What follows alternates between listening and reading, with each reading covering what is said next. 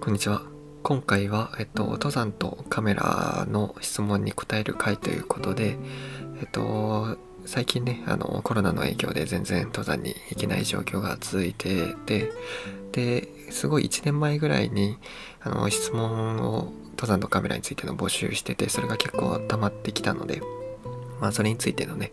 ご回答、新たな試みとしてラジオ形式でお答えできたらなと思って、今回こういう風にしていました。はい、結構あの質問がねたくさん来てるんで、まあ、早速質問一つ一つお答えしていきたいなと思います。はい、まず1つ目。えー、ジンさんの動画を見て登山に興味を持ち始めた大学生です。今年友達と富士山に登ろうと計画しています。ところでジンさんは登山のために普段から何かトレーニングのようなことはされているのですか？またどういうトレーニングをした方が良いですか？お時間ある時で構いませんのでご返答いただけると嬉しいです。よろしくお願いします。ありがとうございます。あの僕もそんなにトレーニングをする方ではなくてでまあ決め登山の計画大体決めてるんですけど登山の計画が近づいてきたらその1ヶ月前ぐらいからトレーニングを始めるっていう形でやっててで、まあ、ジムは高いし、まあ、そこまでの頻度ではいけないんで近くのトレーニングセンターに行ってトレーニングセンターでも十分あの筋トレマシンだとかランニングマシンがあるのででそこに行って、えっと、トレーニングをしてます。主に足とランニングとあと背中をちょこっとで2時間ぐらい週にそれを12回ぐらいでやってますね。まあ、あの筋トレについてそこまで専門的なことというか全然専門的なことはわからないんで、まあ、それが正しいかどうかとかはちょっと言えないですけどあのそのトレーニングする前とそのした後の登山のあの楽さというかあの疲れにくさとかはあの実感できるぐらい全然違うんでやっぱりあの基本的なトレーニングで十分なんじゃないかなと思います個人的には。まあ、そこ本当にあのプロフェッショナルな登山になると多分変わってくるんでしょうけど。まあ、あと一番はねやっぱり登山に行った方がいいとは思うんですけどそんな高頻度に登山に行けないと思うんで僕の場合はそうやってますあと今年登山で富士山に友達と登ろうと計画していますってことなんですけど、まあ、この質問いただいたのがあの1年前ぐらいなんで、まあ、今年はねもうコロナの影響であの富士山の富士宮ルートが山は山小屋は夏は営業しませんってことだったのでまあ本当に残念ですけど、まあ、来年ねまたコロナがもし収束してれば是非行っていただければなと思います。富士山本当に個人的にはあのご来光は富士山から見るご来光が一番好きなんで是非あの行かれてみてください。はい。次ですね。編集用モニターはどこのメーカーを使っていますか、えー、編集用モニターというか PC ですかね。まあ、別モニターとか動画編集されている方では使われている方いると思うんですけど僕の場合は使ってなくて iMac の2014年モデルもう結構古いモデルなんですけどそれを使ってます。でえっと 4K の編集とかになるとさすがにちょっとすごいカクカクしちゃうのでえっと外付けの SSD をつけて今は編集をしてますね、まあ、それでとりあえずサクサクは動いてるんで、まあ、このままもうしばらくこの PC で続けていこうかなと思ってます。はい。次ですね。カズと言います。はじめまして。YouTube を楽しく拝見しています。今年57歳になりますが去年から田中陽樹さんのグレートトラバースで綺麗な山の景色に憧れ今年からテントワークなどで登山。かっこ無謀かもしれませんがソロ俳句を始めようと考えています。素人の疑問についていくつかお答えください。1雨の降った後のテントの撤収はどうされていますか？かっこ濡れたテントはどのようにしまわれていますか？2もしテントを撤収するときに雨が降っていた場合はどう撤収されていますか？3登山中にトイレがないところでトイレに行きたくなった時はどうされていますか？リンさんの動画ではやはり良いところしか取り上げられて見えませんが、いろいろご苦労されていると思います。初心者に登山での苦労話なんかを取り上げてお話ししていただけたら幸いです。よろしくお願いします。ありがとうございます。えっと1番。雨降った後のテントの撤収どうされていますか？雨降った後のテントの撤収はあのビニール袋大きなビニール袋をテントが入るぐらいのビニール袋を必ず持って行ってでそれにあのそのまま詰め込んで袋閉めてでザックの中に入れるようにしてます。2番もしテントを撤収する時に雨が降っていた場合はどう撤収されますか？あのテントを撤収する時に雨が降っていたことはまあそんなに回数ないんですけどあの撤収する時に雨が降っていた時はあの、まあ、その時は近くに小屋があったんでとりあえずザックとか中のもの細々したものはもう全部中でテントの中であの一通りまとめてでしまザックの中にしまってでそのザックだけ持って小屋の前の屋根のあるところに行ってでそこにザックを置いてでそこから走っていってテントを急いで撤収してビニール袋に入れてでまた戻って撤収っていう形にしてましたね。多分皆さん同じだと思いますけどそんな感じでしてます。で3番登山中にトイレがないところでトイレに行きたくなった時はどうされてますか？2番とこねあのそこまで漏れそうとかもうダメだとか そこまでっていう経験はなくて必ずあの登山の前にはあのトイレを済ませていくので今のところそういうことにあったことはないですけど、まあ、必ずねあのポータブルトイレは、まあ、いくつか、まあ、23個ぐらいは持っていくようにしてますね。あの本当にすごいトイレが心配な方とかはあの前日に下剤とか夜のうちにだいたい下剤って夜飲んだら次の日の朝効いたりするんでそれを飲んでで朝のうちに出してで登山に向かうっていう方もいるみたいですね。あとまあいろいろご苦労されている話かご苦労かなんですかね。やっぱり人がまあ基本的に僕登山行くのは平日なんですけどやっぱり人がいるとなあんまり人を移す他の人を移すわけにはいかないんででそういう場合にあの人が通り過ぎるのをひたすら待ってから撮るとかまあそれでちょっと時間を食うとか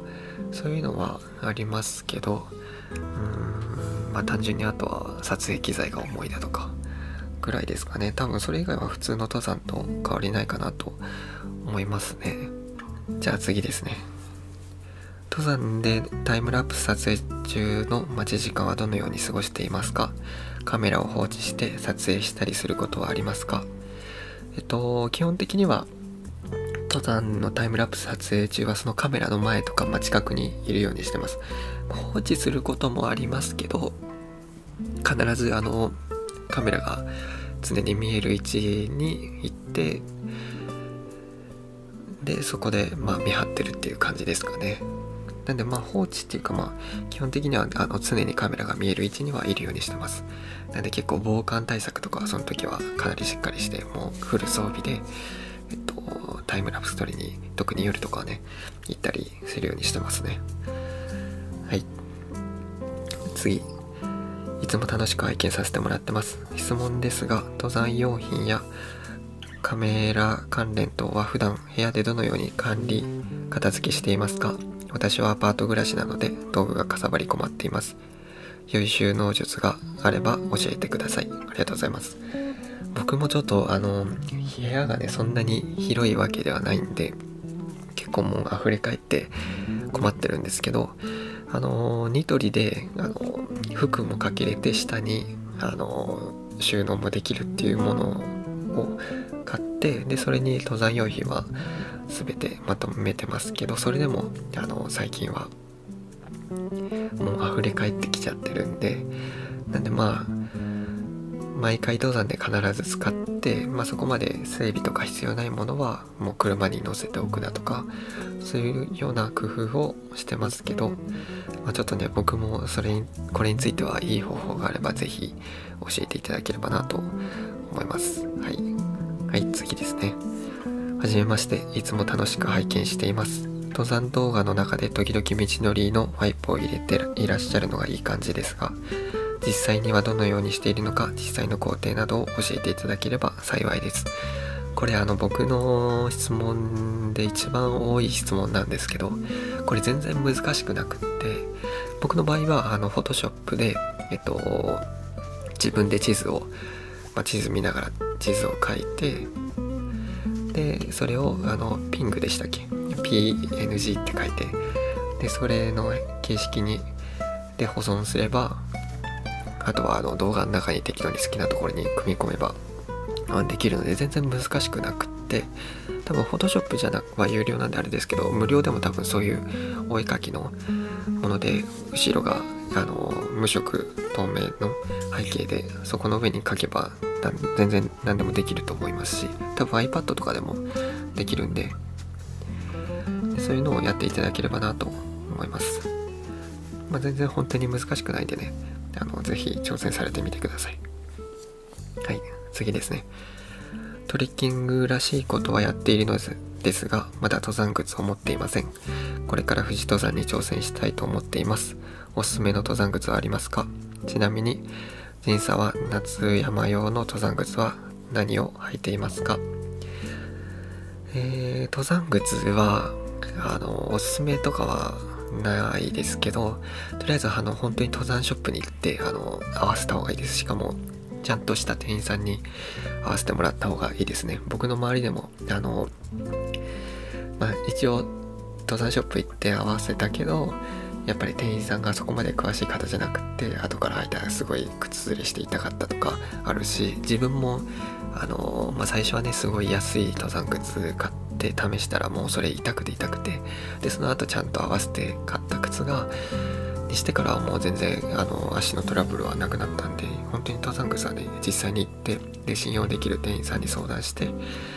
で合わせてもらった方がいいかなと思います。僕が使ってるのは確か、えっと、トランゴタワー GTX っていうやつだと思います。これ一応残雪期までいけるやつなんで残雪期はこの残雪期からまあ春夏秋はこの靴を履いてますね。あのこれねあのすごい軽くってで岩場とかも行けてで残雪期まで行けるんで、まあ、これ一つあれば大体の山行けるんですごい気に入ってますね。じゃあ次ですね。はじめまして。最近仁さんの動画を知って見させていただきました。東北済みなので行きたい山に行ってて参考になります。見ていて気になったのですがピッキルの長さはどのぐらいですか？シュラフはどこのを使っていますか？テントワークの時マットはサーマレストのパタパタだけですか？最高の写真と見やすい動画なのでこれからも楽しみにしています。どちらも魅了さされまくりかっこ笑い。気をつけてお山に行ってくださいね。ありがとうございます。えっとピッキルの長さは僕は60だったかな。身長が180あるんで60で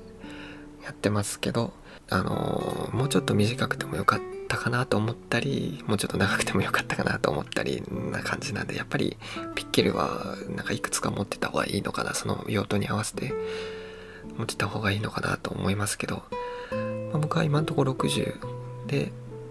特に不満はなく使えてますね。でシラフはどこのを使ってますか？シラフはえっとモンベルの、えっと、1番とで3番を使ってます。夏春夏秋うん春夏秋まあ春も広いんですけどまあ、夏は3番で春な春秋のあったかい時期は3番にシュラフカバーで冬は1番でもっと寒いと1番にプラスシュラフカバーっていう形でやってますね。でテントワークの時のマットはサーマレストのパタパタだけですか？最近サーマレストのパタパタ全然使ってなくて。なんでかっていうとあれすごいかさばるんですよね。でザックの周りに基本そんなに外付けしたくないんであれ中に入れないし外付けしないといけないし歩いてたら引っかかるしであんまりちょっと好きじゃなくって。で最近はあれ使ってないですね。で代わりに最近使ってるのが FB マットっていうそれなら中にも入れれてでそんなにかさばらなくってまあちょっと薄くて寝心地はそこまで良くないですけどまあ本当にあの荷物がねそれにのおかげで周りがすっきりしてすごいいいんで最近は FP マットを使うことが多いですね。冬になるとそれにえっとエアマットを重ねたりだとかあとはにものを最近パタパタみたいなあのサーマリストのパタパタみたいなやつの新たな形としてニモにもあの同じようなオレンジと銀のやつが出てるんですけどそれのショートバージョンを買って今年からはそれを使おうかなと思ってます。そっちならあのすごいコンパクトに収まってでザックにやめザックにつけてもあのそんなにかさばらないんで今年はそれでもいいかなと思ってます。次ですね。ジンさんが普段履いている赤い靴紐の登山靴は何ていう靴ですか？僕も今年から登山を始めたいのですがまだ登山靴を持っていません。参考にさせていただくいただきたく質問しました。よろしくお願いします。ありがとうございます。えっと赤い登山靴は前回のですかね？多分前使ってた登山靴だと思うんですけどその赤い登山靴赤い靴紐の登山靴あれあの靴紐で僕あのいつも靴紐を変えて遊んだりしててあの本当はオレンジの登山靴の紐なんですけど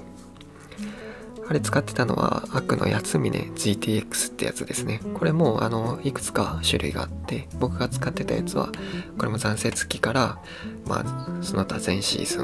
ンいける靴でこれあのすごい履き心地よくてあの、まあ、ちょっと重いんですけどこれ多分他の登山靴に比べれば少し安いんでねあの初めて買う方とかはおすすめかなと思います。はい。まあそれぐらいしか言えないですけど、まあ、実際にねあのお店で多分 AC スポーツとか入れ行ければ必ず売ってると思うんでまあ是非履いて試してみてください。はい次。いつも動画を楽しく拝見させていただいてます。過去最近チャンネル登録をさせていただきました。自分もジンさんのような素敵な動画を作成したいと思っているのですが動画編集の際に使用されている PC ソフトを参考に教えていただきたいです。ありがとうございます。えっと編集ソフトは Final Cut Pro を使ってます。あの一応プレミアもプレミアプロ Adobe のもう以前はあのダウンロードしてちょこちょこ使ってたりしてたんですけどあの僕のパソコンのスペックだとあのすごいカクカクしちゃうのとあと書き出しがねすごい遅くて、まあ、それがちょっと不満で今はファイナルカットプロで全部やってますね。ファイナルカットプロでも基本的にあの全部同じようなことはできるんでただあのよりさらに細かい、まあ、音だとか色味だとかあのエフェクトだとかそういうのを使うのであればあのプレミアプロを最初から使っといた方がいいかなと思います、まあ、僕はそこまでねそういう感じのことはしないんでで色もそこまでいじらないんでまあ別にファイナルカットプロで不満はないんですけどパソコンのスペックとかがそんなに高スペックなものを買えないっていう方はファイナルカットプロの方がいいかなと思います。Mac 限定ですけどね。あのすごい書き出しの速度が本当に何倍も違うんで何倍もファイナルカットプロの方が早かったりで編集中もすごいサクサク動くんで、まあ、それが好きでファイナルカットプロを使ってます、まあ、高スペックのパソコンとか変えればプレミアプロあのさらにすごい編集とかしたいのであればプレミアの方がいいかなと思います。次ですね。はじめまして。楽しく YouTube 見させていただいています。早速ですが自撮り棒のおすすめありますか？一人登山が多いので購入してみようと思ったのですがたくさんありすぎて迷って決めかねているところです。よろしくお願いします。僕も自撮り棒についてはすごいあの あの未だに正解を見つけられてなくって結構ねあの自撮り棒って大体スマホ用に作られてるんであの結構固定が緩いんですよね。あのしっかり締めても。でカクカクしちゃってそれが困るっていうことが多いんですけど、まあ、これに関してはねちょっとあのー、はっきりしたお答えができなくて普通のそこら辺で売ってるあのスマホ用の自撮り棒を使ってます。まあちょっと多少カクカクは動きますけどそこまで不満はないんであのー、自撮り棒であれば多分アクションカムとかではあれば軽いんでどれでも乗ると思うんでまあすいません。はっきりしたお答えできてないですけど通のスマホ用の自撮り棒でいいのかなと思います。次ですね。こんばんは。最近ジンさんの動画を知り、視聴させていただいています。ジンさんの動画を見て、これから山登りを始めようと思いました。まず、低山から始めようと思いますが、最低限の意識を揃えるのにどのくらい費用がかかりますか？うーん、難しいですね。あの、メーカーとかにもよるし、そうですねこれからどこまで登山をしたいかにもよりますけど、まあ、最低でも多分10万ぐらいはかかるんじゃないかなと思いますね。安くても。多分登山靴はあの妥協しない方がいいしでザックもねあのあんまり妥協しない方がいいしそうなるとそこだけで多分5万ぐらいかかってであとウェアを買ったりしたら多分プラスで5万ぐらいいくんで、まあ、最低でも10万ぐらいはかかるんじゃないですかね。結構ね高いんですけどあの安いの買うと絶対にあの登山の場合はあの足が痛くなったり背中が痛くなったりであの絶対後悔すると思うんで最初からねちょっといいのを買っておく方がいいかなと思います。次山に持っていくテントを教えてください。えっとモンベルのステラリッチの2型を旧型の2型を使用してますね。モンベルね新しいのが吊り下げ式になったと思うんですけど僕結構吊り下げ式の方が好きでで本当はあの新しいのがあの欲しいんですけどそこまで踏まないんでそのまま。使ってるのと最近は動画見てくださってればわかると思うんですけどツェルトを使って登山することが多いですね。ただあのツェルトだとまあ本当に樹林帯とかで天気が良ければ使えるんですけど天気が雨降ってきたりだとかあとは高いところで風が強いところとかだと稜線上とかで使えないんでそういう場合はテント持っていかないといけないんですけど僕はあの基本的に登山のテントの中で寝るだけで別に何かをしたりするわけじゃないんで広さもそこまで求めてないし居住性もそこまで求めてないんでテントを持っていくだけですごいね重量アップになっちゃうんで今年はねちょっと軽いもうちょっと軽いテントを買ってで試したいなと思ってます。今年いけるかわからないですけどね。またねあのー、もし買ったらご紹介できればなと思います。はい次ですね。先ほど YouTube で初めて動画「はちみねキレット」を拝見させていただきました。美しい画像と編集に感動しました。その編集ソフトと PC は何を使ってらっしゃるのですか？お手数おかけしますが教えていただけるとありがたいです。よろしくお願いいたします。これもさっきと一緒で、編集ソフトは Final Cut Pro と PC は、えっと、iMac の2014年版を使ってます。あちなみにあの iMac はメモリを 32GB に増設して使ってます。ここからね、ちょっとシュラフだったり登山について同じような回あの質問があるんでそこはちょっと申し訳ないですけど省かせていただきますはい次ですねはじめまして、ジンさんの撮るリフレクションがすごく綺麗で、リフレクションの撮影に興味を持っているカメラ初心者です。ジンさん流のリフレクション撮影のコツや注意点をしていただけると嬉しいです。よろしくお願いします。リフレクションはとにかくあの、まあ、条件が揃わないとまず撮れなくて、本当に風が無風の時を狙わないと取れないんですよね。特に山とかだとなかなかそういう条件は恵まれないんですけど、まあ、リフレクション、まあ、登山中、まあ、時間が待てるのであれば風が止むのを待ってその一瞬に撮るとかあとはなるべく水面に近づけて撮るようにはしてます、まあ、注意点はそれぐらいで別にそこまで難しくないかなと思います。はい次ですね。こんにちは。新しくザックを買おうと思っています。今は雪のない山だけですがいつか雪山を登ってみたいなと思っています。お金の問題もあるので雪山用ザックを買って夏の登山でも使おうと思っているのですが雪山用を夏山で使って不便な点などありますか？ありがとうございます。えっとこれ僕もねあのマムートの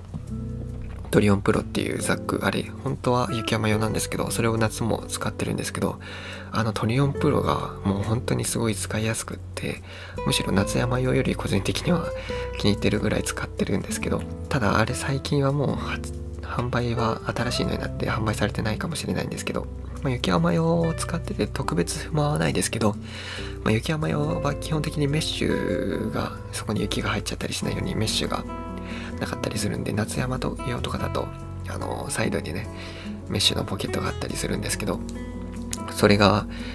ない分そこに収納するのがちょっとできなかったりまあそれは若干不便に感じるのと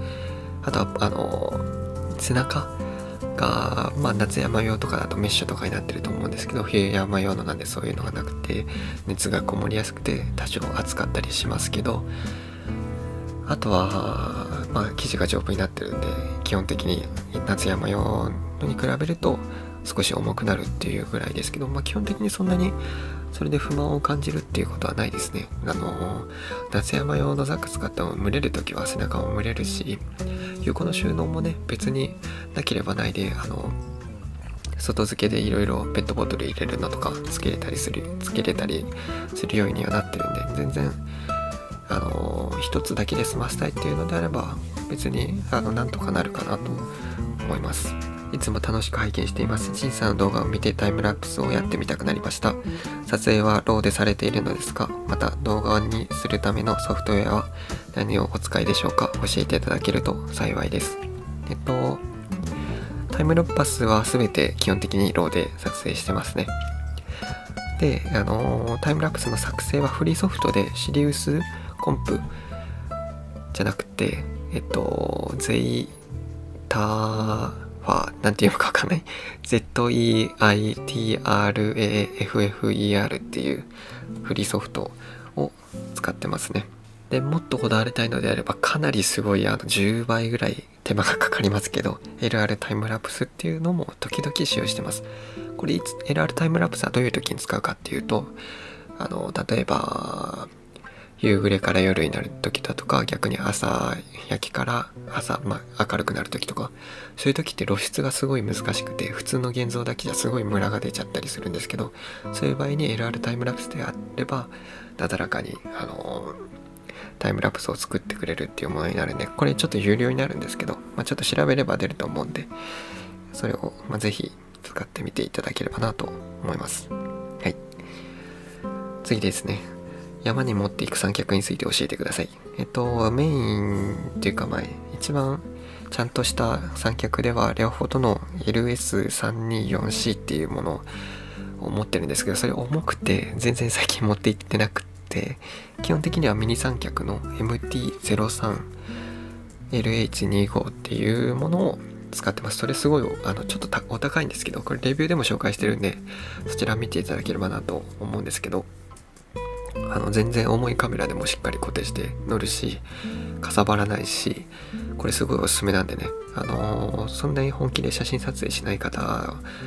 にはすごいおすすめかなと思います。もちろんねあの写真撮影メインとかで行く方は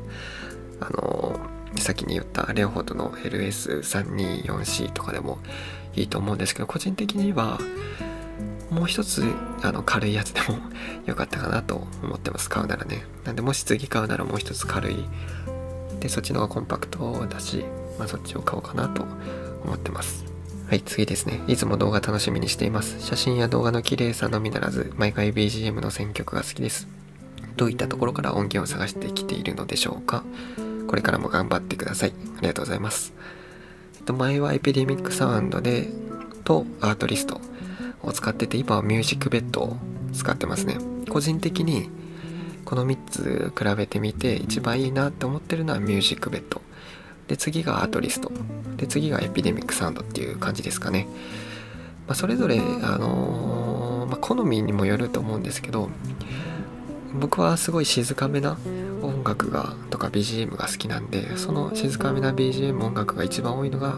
ミュージックベッドかなと思ってます。でその次にアートリストがまあちょっと何ですか明るいというかポップな感じと静かめな感じ半々ぐらいでエピデミックサウンドはもうまああるっちゃあるんですけど個人的にはミュージックベッドより少ないなと感じててあのどっちかっていうとポップな曲がエピデミックサウンドは多いのかなと思います。あとエピデミックサウンドだと登録してる最中はあの音楽使い放題なんですけどあの登録をやめてしまうともう使えないのがちょっとネックかなと思います。アートリストはその点、一回ダウンロードすれば、あの、登録解除した後でもずっと使い続けられるって、まあ1日のダウンロード宣言が40曲だったかなぐらいになってるんですけど、1日に40曲も基本的にダウンロードしないと思いますし、そんだけダウンロードできれば十分だと思うんで、アートリストはね、そういう面がすごいいいかなと思ってます。でミュージックベッドに関してはちょっとねチャンネル登録者数によって値段がお高くなるんで僕の場合ちょっとねあの値段が高くはなってしまうんですけどまあその値段も納得ぐらいの個人的には好きな曲がたくさんあって音楽選びとか音楽も前より探すのが全然手間が省けてきたんで、まあ、これからもミュージックベッドは使っていこうかなと思ってます。はいこれが最後ですね。こんにちは。いつも動画楽しみにしています。カメラ用マスマイクをいろいろ試されている印象はありますが一番よく使うマイクはどれでしょうか？私も α7 III を使用していることもあり使い勝手の良いマイクがどれか気になっています。PS 去年動画にしていたような登山カメラ関連で買ってよかったものを動画にしていただけると嬉しいです。ありがとうございます。これ Twitter でもお答えしたんですけどまあ1年間マイクを本当にいろいろ試してみたんですけどあのー、この前雪山の硫黄岳に1月ぐらいに行った時にあの基本的にやっぱりマイクを挿すとどうしてもせっかくの防塵防滴とかがマイク挿すことによってそこが開け開いてしまうんで、まあ、それを雪山で使うのすごい不安だなってことでで一回内蔵マイクで試してみようってことで内蔵マイクでその時に試したんですけど内蔵マイクやってみたらね全然あの個人僕の耳では今まで使ってきたマイクと内蔵マイクの違いが分からなかったんでもう内蔵マイクでいいかなっていうぐらいの感じぐらいソニーの内蔵マイクがいいかなと思います。でその内蔵マイクだけだとどうしてもすごい風が入っちゃうんであの風防をそのマイクの部分にカメラにつけてで録音するようにしてますね。でソニーまあどのカメラもだと思うんですけどあのカメラの中に音量の調整とかどんぐらいの大きさで撮るかっていうのを調整できるんでそれで調整してでえっとマイク使うとどうしてもあの広いすぎる部分があってあの調整を低くしたとしても風が入って音割れするってことは、まあ、特に風の強い人とかはねあったんですけどこの内蔵マイクにしてから音割れすることがなくなったんででちゃんと声も拾ってくれてるしもう個人的には内蔵マイクの方がむしろいいんじゃないかなと思います。もちろんね自撮りまあその撮影スタイルにもよると思うんですけど自撮り多めで、まあ、常にカメラを自分の方向に向けて撮るっていう場合はあのロードのビデオマイクロ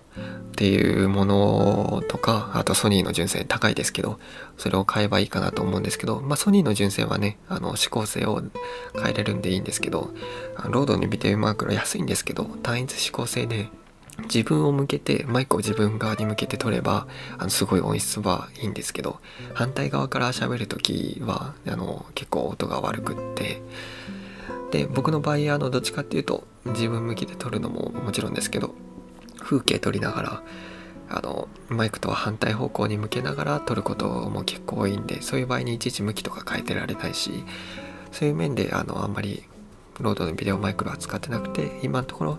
あの内蔵のマイクでいいかなっていうことに結論に至ってます。あとマイクをつけてるとどうしてもすごいかさばるっていうかあの特に岩場とかだとあの僕キャプチャーであの胸のところにカメラをつけて登ってることが多いと思うんですけどマイクつけてると当たってすごい邪魔なんで、まあ、それがすごい嫌だったんで、まあ、内蔵マイクならねあの全然邪魔にもならないし、まあ、どこも開かなくてもいいし内蔵マイクが一番登山ではいいんじゃないかなと思ってますね僕の撮り方では。はい。ってことでちょっと長々ダラダラと話してきましたが今回はね、質問は以上になります。まあ、しばらくね、多分登山には行けないんで、また質問等あればコメントとか、あと、質問箱をつけておくんで、そちらに書いていただければなと思います。このラジオの企画ね、続けるかわからないですけど、まあ自分一人で喋ってても全然面白くないと思うんで、まあ誰かね、あの、ゲストとか呼んでラジオとかできれば楽しいかなと思ってるんで、あとは何か企画してほしいこととかあればね、話してほしい内容とか、テーマとか、そういうのを言っていただければ、話せる範囲で話したいなと思ってるんで、またそういうのもコメント欄に書き込んでいただければなと思います。はい。じゃあコロナが流行ってる状況ですけど、皆様、あの、どうかお体にお気をつけてお過ごしください。はい。